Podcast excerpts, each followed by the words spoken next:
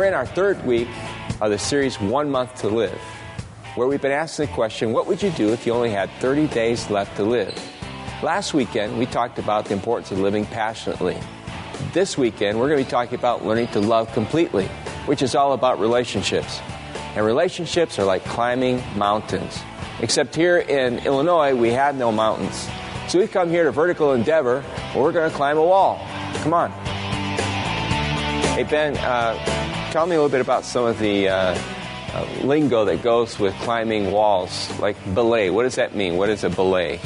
Belay is basically the act of using what we call top ropes. Okay. You can start climbing, and I'll take up the slack, and then I'm your safety line. Okay. So if you were to fall, I would catch you and then let you down when you want to. Great.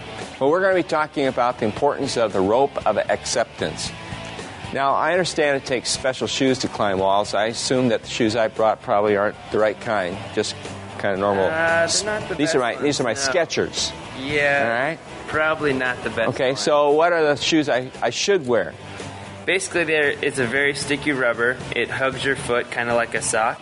So you get traction with these kinds of shoes. Yep. Okay. We're also going to be talking about traction in our relationships. How do you get traction?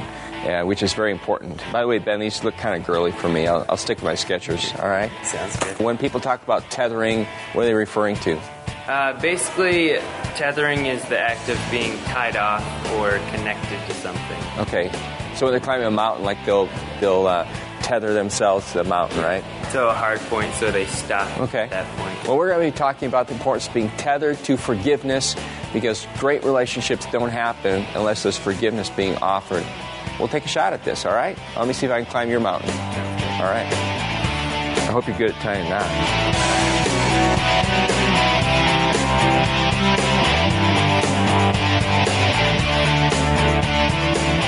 I'm risking my life in order to make a point in the message for everybody listening. So take this seriously.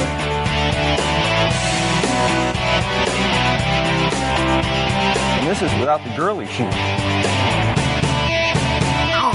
Am I supposed to have some kind of chocolate? You know, I have fear of heights.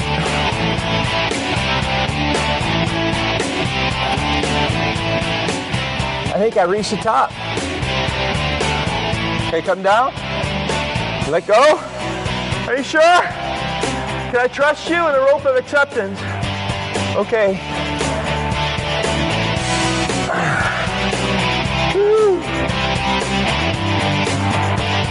Gosh, that rope hurts.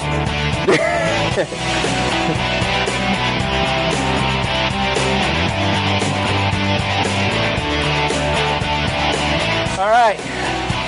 So if I can climb the mountain, our relationship, so can you. All right. Yeah. Thank you. That uh, that wall was like six miles high.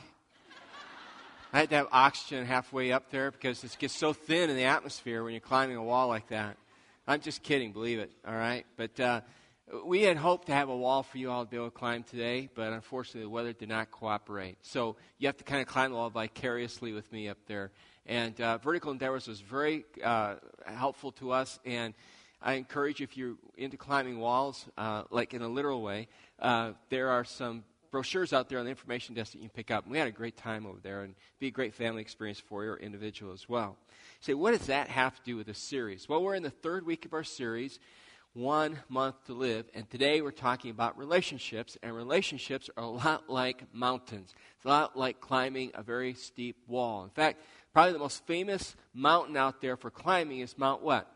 Mount Everest, which has a peak of 29,000 feet, which is very, very high. And people train hard. They, it costs a lot of money. They go through a lot of work, and they literally risk their lives to get to the top of that peak because it's extremely dangerous. In fact, even before you get to the peak, at 26,250 feet, you enter into what is known as the death zone. And it's called a death zone because when you get in there, the uh, environment is so difficult, you're so tired, you're so uh, exhausted. Now there's not enough oxygen in the atmosphere, and you literally have to breathe. You have to have an assist. You have to have a, a bottle of oxygen with you to breathe. And you only have so much time to get your climb done. And some people die in the death zone. That's why it's called the death zone. In fact, back in May of 2006, there was someone climbing and they were in the death zone and they got disoriented and they ran out of air and, and they just had to stop. And there are other climbers who were climbing up, and as they were climbing up, they knew this person was in trouble, but none of them stopped to help because they all believed somebody else would. And that person died on Mount Everest. Not the only person who's ever died on Mount Everest. Sometime later, a, a, fellow by the name of Lincoln Hall was climbing up Mount Everest, and he got into death zone, and something similar happened to him. He just ran out of energy and ran out of juice and just couldn't move any further and, and just sat there. And a group of climbers were coming up, four climbers and 11 Sherpas, that's the name for the locals in the area who helped the climbers.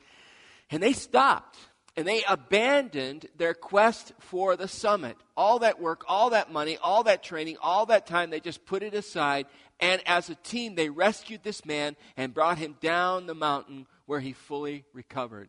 Now, what's the difference between the first group and the man in 2006 and the group that rescued Lincoln Hall? Two words. The first group was selfish, the second group was unselfish. The first group couldn't get over the fact that they, they had to get to the peak. Those climbers just had to make their goal. Somebody else will help them. The second group came by and said, You know what?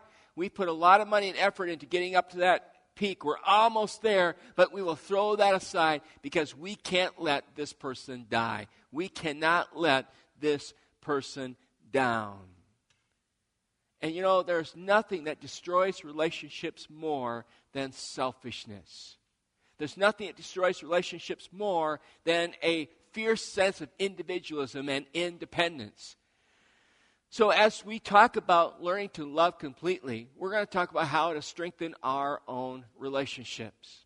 And every week in this series, we've been asking the question what would I do if I only had 30 days left to live? And we've been using these huge hourglasses as a reminder to us that our time is running out. And this morning, I want to change the question a little bit. I want you for just a minute to think about the people that you love your parents, your friends, your boyfriend, your girlfriend, your husband, your wife, your children. I just want you to kind of get a mental image of them in your mind because I want to ask a different question this morning. And the question is this what would you do? Because some of our lives run out quickly. What would you do if, if your friend, your spouse, your children, your parent, what if they only had 30 days left to live? What would you do? That kind of changes things a little bit, doesn't it? What if that person you care so much about only had 30 days left to live? How many of you are married? Let me see you raise your hand. Your spouse is with you. All right? I want you to just grab your spouse's hand right now. What would you do if he or she only had 30 days left to live? How many of you are parents? Let me see your hands. All right? What would you do if your child, one of your children, only had 30 days left to live? You students, what if your parents or your friend that you know and care about only had 30 days left to live, how would it change your life? See, I think answering that question can change our relationships, don't you? It can change our marriages, it can change our friendships, it can change our families. It could actually have a very transforming effect on, on the whole world around us, couldn't it? When we talk about when we talk about our relationships changing, we're talking really about love, aren't we? And I want you to turn with me to a passage that talks about God's love for just a moment. 1 Corinthians chapter um, 1 and verse 18. So take your Bibles out and turn to 1 Corinthians chapter 1 and verse 18. In that passage of Scripture, the Apostle Paul makes this very big statement. He says, For the message of the cross is foolishness to those who are perishing. In other words, for those who reject it, the, the message of the cross, what it stands for, is foolish. To the Greeks, it, it makes sense that, that a God dies. To the Jews, it didn't make sense that the Messiah would die. There's no power in that. It was a weak message to them. But Paul says the message of the cross is foolishness to those who are perishing, but to us who are being saved, to us who are affected by the cross, who believe in what was done on the cross, he says, it is the power of God. Let's read it aloud together out of the New Living Translation. Ready? Let's read it aloud. The message of the cross is foolish to those who are headed for destruction. But we who are being saved know it is the very power of God. Now, in what sense is the message of the cross the power of God? In the sense that it is the demonstration of God's love. Jesus died on the cross for you and for me. He died and took our place. He took our place and died our death for us. He took our sins on himself so we could be forgiven and accepted and loved by God. Isn't that a wonderful story? And that's a true story for each of us. And in doing that, God demonstrated his love for us. And how was that love demonstrated for us? By him sacrificing his life for us. I mean, that's the biggest, biggest way you can demonstrate love is when you sacrifice yourself for another person, for another person. And that's what Jesus did for each one of us because he loves us so much. And that's, you know, that's what it means to love. The Bible says, for God so loved the world, he what? He gave. Love gives. Love gives. Love does not take away. I want you students to remember that as, as you guys start thinking about relationships someday or, you know, finding a spouse or getting married or whatever it is, however far down the line that is for you. Make sure that when you find somebody that you think you love and it says they love you, ask yourself, do they give or do they take from me? And if all they ever do is take from you, you know they don't love you. People who take from you are using you, are using you. They're not really loving you. Love gives and doesn't require anything back. Now the big question is how many of us really feel loved, right? How many of us really feel loved if love is giving and not and not taking? Well, I want us to talk about how we can enjoy a loving relationship. But in order for us to do that, I, I, wanna, I want us to learn that there's a hindrance to relationships. There's a death zone that we all go through in the ascent toward summiting true, strong, loving relationships. And you got to be careful you don't get trapped in the death zone. All right? So write this down if you don't mind. First death zone, we're going to call it the death zone of misunderstanding the death zone of misunderstanding.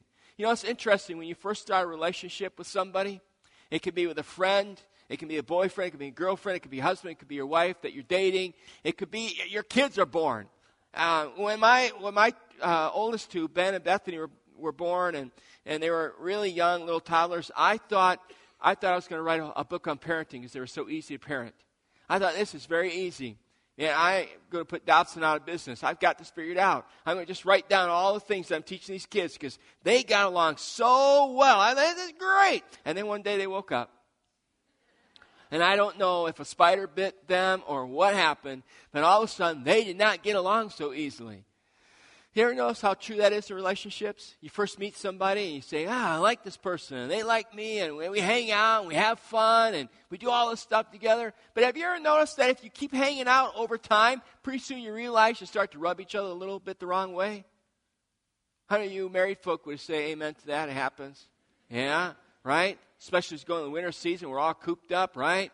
Honey, could you go shovel some snow for about a day? Right? you know, we start to rub on each other because we're so, you know, we, we're different, right? We do things differently. We say things differently. I just had a recent experience with this. I got a chance to go see my little granddaughter this week for a day, and uh, I have uh, 60 pictures I want to share. No, and um, and I hadn't I hadn't seen my my my wife for some time because she's been down there helping out, and um, you know, male female differences, you know, the misunderstandings we have. I, I'm a little unusual as a, as a guy in the sense that I'm not into, I, am not whatever brain it is where I have to see all the facts. You know, some people got to see all the facts, the logical stuff. I just look at it. If it looks good enough, that's fine for me. My wife, on the other hand, is very logical and very factual. So, as many of you know, I love ice cream, right? And um, uh, I'm walking by the, the freezer in my daughter's home and I open it up and I see two boxes of ice cream, one on top of the other. And the, the box on top really, really looks good. It just looks like a great box. And I figure it's an ice cream box. And I figure whatever in there is in there has to be really good because it was very, just, just a great looking box. It just spoke to me of good ice cream. All right? And the one beneath it just looked like your typical Walgreens kind of box. So I just forget that. So I sit down. My wife says, Do you want ice cream? And I say, Yes, I'd like some ice cream. I want whatever's in the box on the top. And she said, Do you want uh, cookie dough or vanilla? Now I have, uh, I kind of really like cookie dough. I said, I just want whatever's in the, in the top. She goes, Do you want cookie dough or vanilla? And I said, I just want whatever is in the top box. My daughter's observing all this. She goes, Stop your bickering. All right. And I'm like, and, and she's just like, Do you want cookie dough or vanilla? And I said, I just want whatever is in the top box. Not that loud, but, uh, you know, and, and I'm just like, you know, woman, just give me whatever is in the top box. But see, my wife, it doesn't think the way I do, right? She's logically minded. And she knows that if she takes the top box out and there's like mint ice cream in there, which I detest, then I'm going to say, oh, I want what's in the bottom box. And so she's just, you know, that's how she's, and I, ah, oh, man, it was, what a silly thing to argue about. Anybody else be, do that besides me? All right. And, you know, that's how it is. We have misunderstandings in our relationships, right? and that can get us in big trouble. All right, number two, uh, the death zone of me, of me, moi, me. All right, and the way that works is in relationships, I'll do something for you, but my expectation is if I do this for you, you'll what? You'll do that for me. Now, I want to ask the students here because I remember this when I was, was, was a student. Um, do you guys ever do something out of the ordinary for your parents because you want something from them? Yes, all right. That's what I thought, okay? And how do you feel when you do that, like clean your room up or whatever it is you do, and they don't give you anything back? How do you feel? Parents, you hear that? You see what you're doing to your children? Making them feel sad and bad, right? Okay? How many of you married folks, husband and wives, how many of you folks do something, you know, you'll do something nice? How many men do something nice for your wife and in reality you're hoping for something in return? Let me hear an amen. All right, yeah. And you ladies, how many of you sometimes do something really nice for your husband hoping to get something in return? Amen, right? And how many of you have ever experienced the frustration of not getting anything in return on either side? Yes, right? And, and you see, that's just not what it means to love. If I do something for you in order to get something back, am I really loving you? What am I doing? I am manipulating you. I'm manipulating you. All right? Third death zone. All right? Third death zone is the death zone of mistakes. How many of you know somebody that's ever made a mistake? and it's you. All right? We all make mistakes, right? Not only do we make mistakes, but we do wrong things. Let's not just call it mistakes. Some of us actually sin, right? How many of you students sin? Let me see your hands. I can't believe it. Church kids sinning. Oh, what's this world coming to? Anyway, it happens, right? It happens to us. We sin. And when we sin in relationships, what does it do? It causes hurt, causes pain, causes friction. And you know what? It's like a wound. If the wound's not treated, it can, it can get pretty seriously infected and cause a lot of pain. And the Bible calls that the Bible calls that bitterness. And there's a passage that talks about that uh, in the Bible about about how we have to be careful of bitterness. It's found in Hebrews chapter 12, verse 15. Let's read it aloud together on the screen. Ready? Aloud together. Look after each other so that none of you fails to receive the grace of God Watch out that no poisonous root of bitterness grows up to trouble you, corrupting many. Now, let's just stop there and look at this for just a minute, all right? He says, Look after each other so that none of you fails to receive the grace of God. In other words, in a relationship, I'm supposed to be thinking about you, right? I'm supposed to think about your well being, your growth, your love, God's grace at work in you. Then Paul says, Watch out that no poisonous root of bitterness grows up to trouble you. Don't let bitterness settle into your relationship. Don't become angry, envious, jealous, because he says that not only it troubles you and affects you, but it corrupts many people around you. Have you ever been around a bitter person? They have a wide circumference of influence, don't they? And they can turn your day sour. They can get you to become bitter as well. Paul says, keep short accounts, in other words. All right, so here's the question how do we move through, how do we move through these death zones and have healthy relationships? Why don't you jot this down? First of all, we move through them by gripping the rope of acceptance. By gripping the rope of acceptance. So, my friends over at Vertical Endeavor have lent me some of their stuff here. And uh, they've given me this harness and this rope for this morning, and this is an example. This is an example of what's called belaying. And is what you saw me do up there with Ben uh, when I was at Vertical Endeavor. In other words, I put this uncomfortable harness on, right? And then had these carabiners, and he took this rope and he tied a unique knot in it, and it's it's uh, run through a pulley system high up on the on the wall, and then he wears a harness and he puts it in there and ties a special rope to it or a special knot to it, and then I start climbing. And if I slip along the way, he will be able to stop my fall. Now, I was doing really good. I do have a healthy fear of heights, okay? I was doing really good up on that wall till the last few feet. And I thought to myself, I hope he's not looking at the video camera right now. I hope he's paying attention because I got that, you know, that feeling you get when you have a fear of heights? It starts at your heel and kind of works its way up your whole back. You know what I'm talking about? Those of you had that? That's just a very uncomfortable feeling. I would never free climb. Those folks who free climb are short of a little bit of gray matter. All right? I mean, I don't get that, right?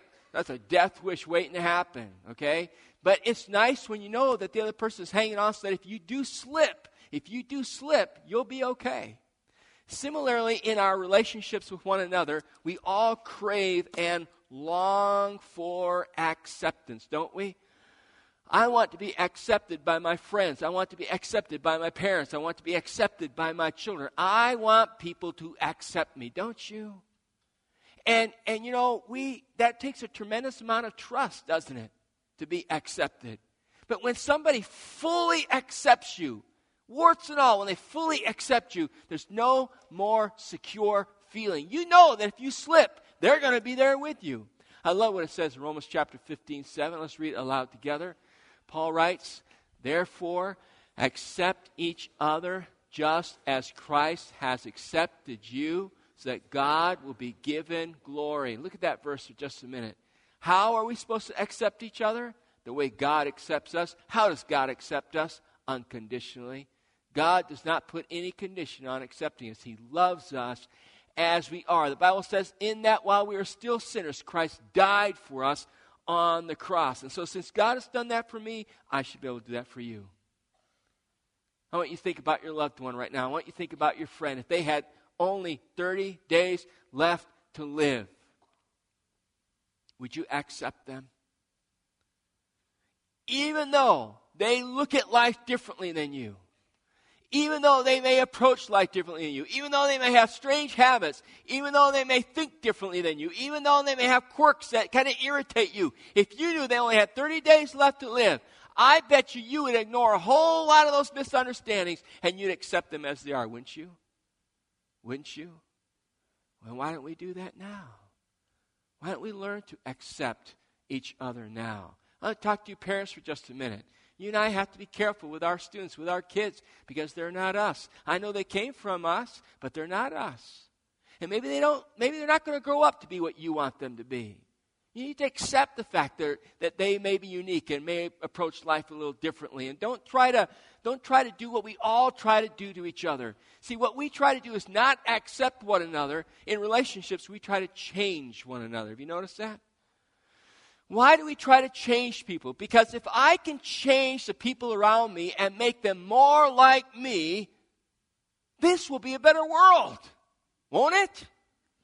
I mean, that's really what's going on inside of us, isn't it? If everybody was like me, if everybody I knew, if my kids and my wife were more like me, we would have the ultimate happy family. Don't you feel that way? I know you do. You won't admit it, but you do. And we spend a lifetime trying to constantly change the other person to act the way we want them to act. And that causes more harm than good, doesn't it? Causes more harm than good. That is so selfish when I try to make you the kind of person I think you should be. If you're going to change anybody, change who? Change yourself. Change yourself, you probably will change the other person. They'll be shocked, they'll be surprised. It'll influence them. And a lot of us are afraid to be ourselves in front of each other because we know we have faults, don't we?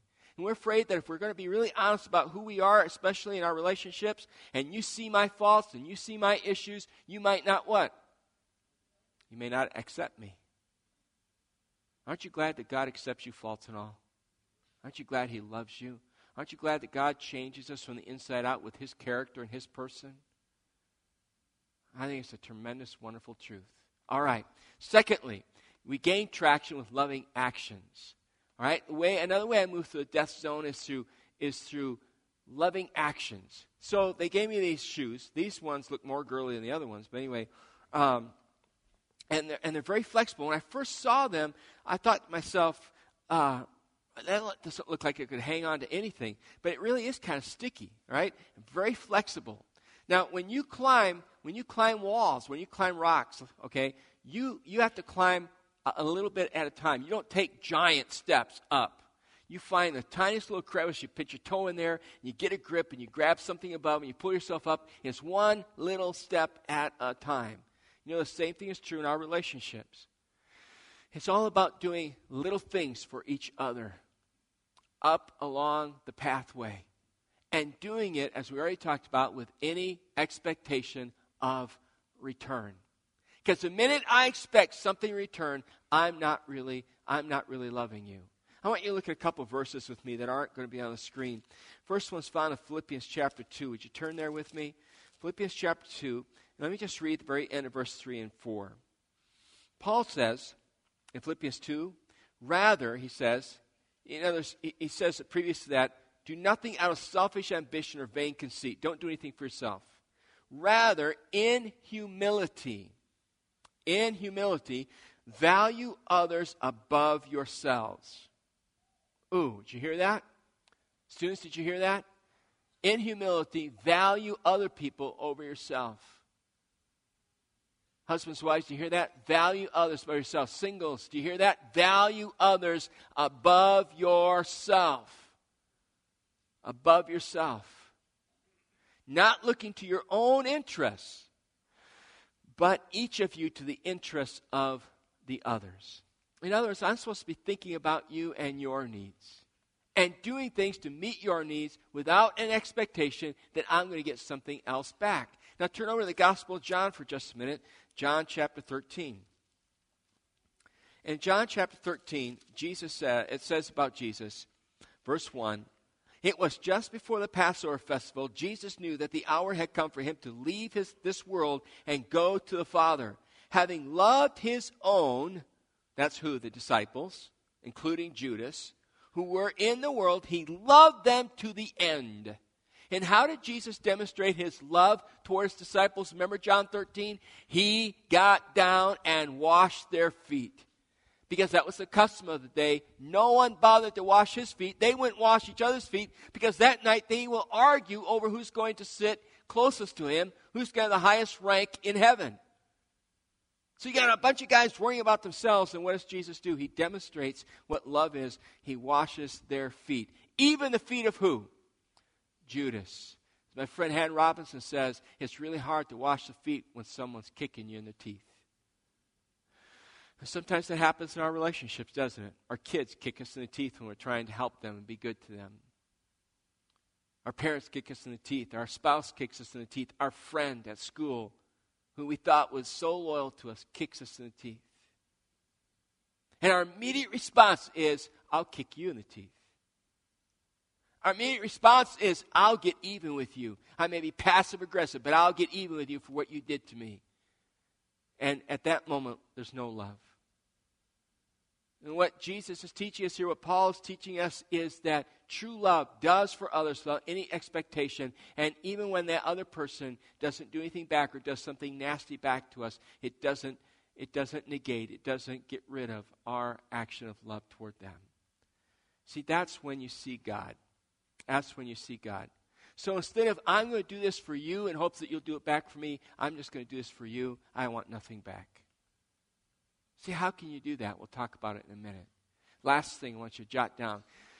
In our relationships, we need to be tethered by forgiveness. We need to be tethered by forgiveness. You know, when you're climbing a wall or, or up a, a steep cliff, you have these spikes to you, right? And you find a place in rock and you knock that spike in and you put your carabiner on there and your rope and it's got a loop in it and you climb up and you put another one in, you climb up, you put another one in and you climb up.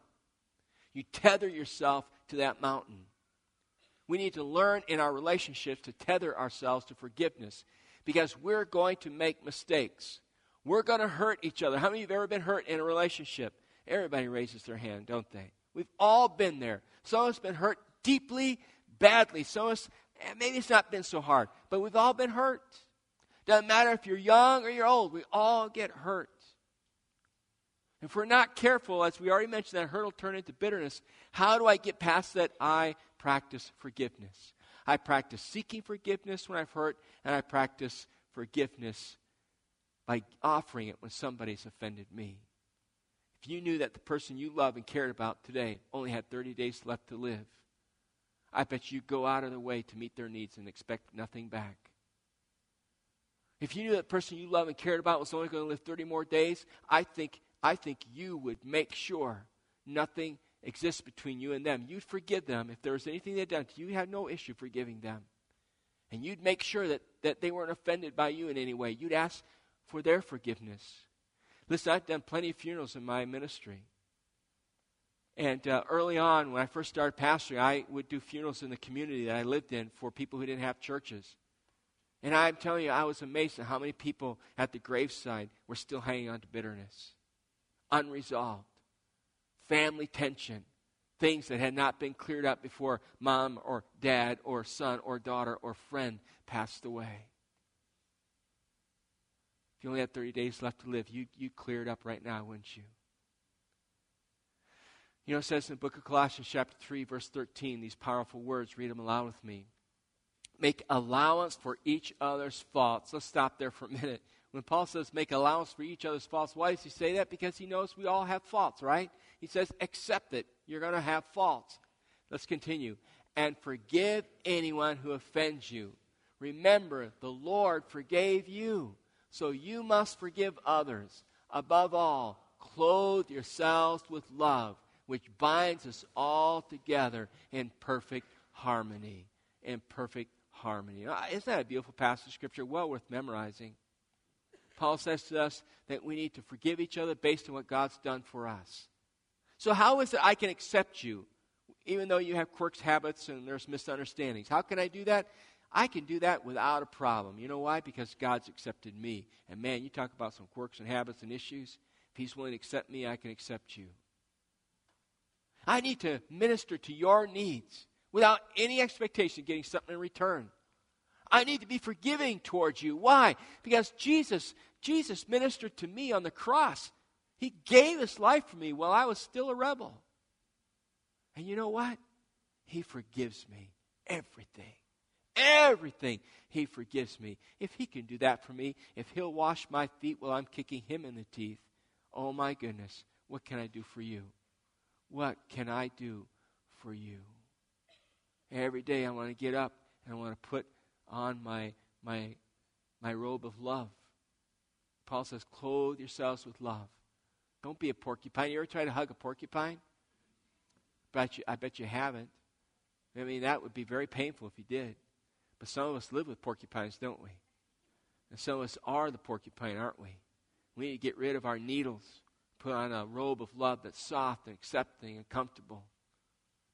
Was down holding my granddaughter uh, this week, I know you guys are get sick of hearing about my granddaughter, but uh, this is only the beginning. Anyway, uh, just kidding. a lot of illustrations going to come out of this, all right?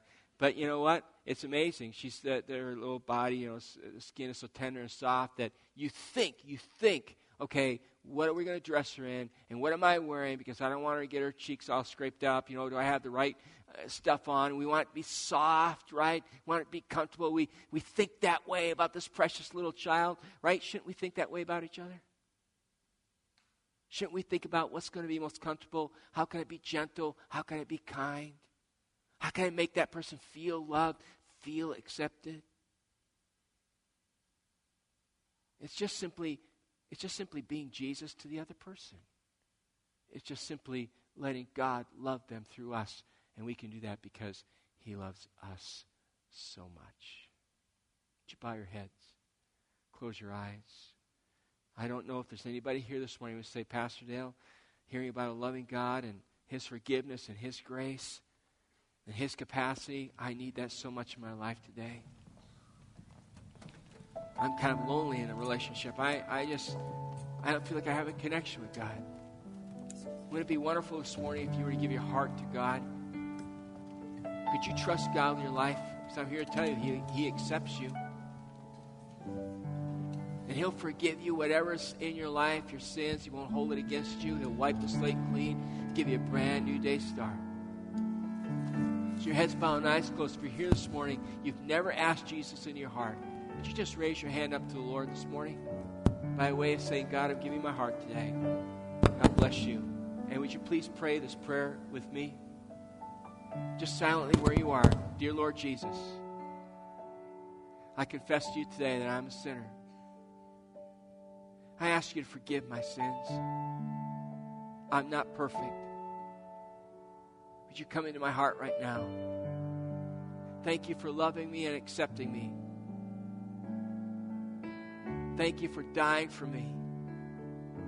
Thank you for forgiving me. I'm going to be your humble follower. If you prayed that prayer today, when this service is over, would you please come to the Guest Center? Would you shake my hand and say, I prayed the prayer? Because I just want to put my arm around you and pray for you and have a gift I want to give you to help you on your journey. I know that God loves you today and He cares deeply for you. Now received him into your heart. Father, thank you for the decisions that were made this morning to accept Jesus. Now, Lord, please be so real, so powerful in their hearts and lives. And God, I pray for us as a church, transform us. The world is just so full of selfishness and, and manipulation, God. I ask you today to just be so real through us, so genuinely real. Help us to truly practice your love and your grace. Thank you, Lord, for loving us. Thank you for the reminder of that very simple song we used to sing when we were kids Jesus loves me. This I know, for the Bible tells me so. What a joy and a blessing that is. In Jesus' name, amen.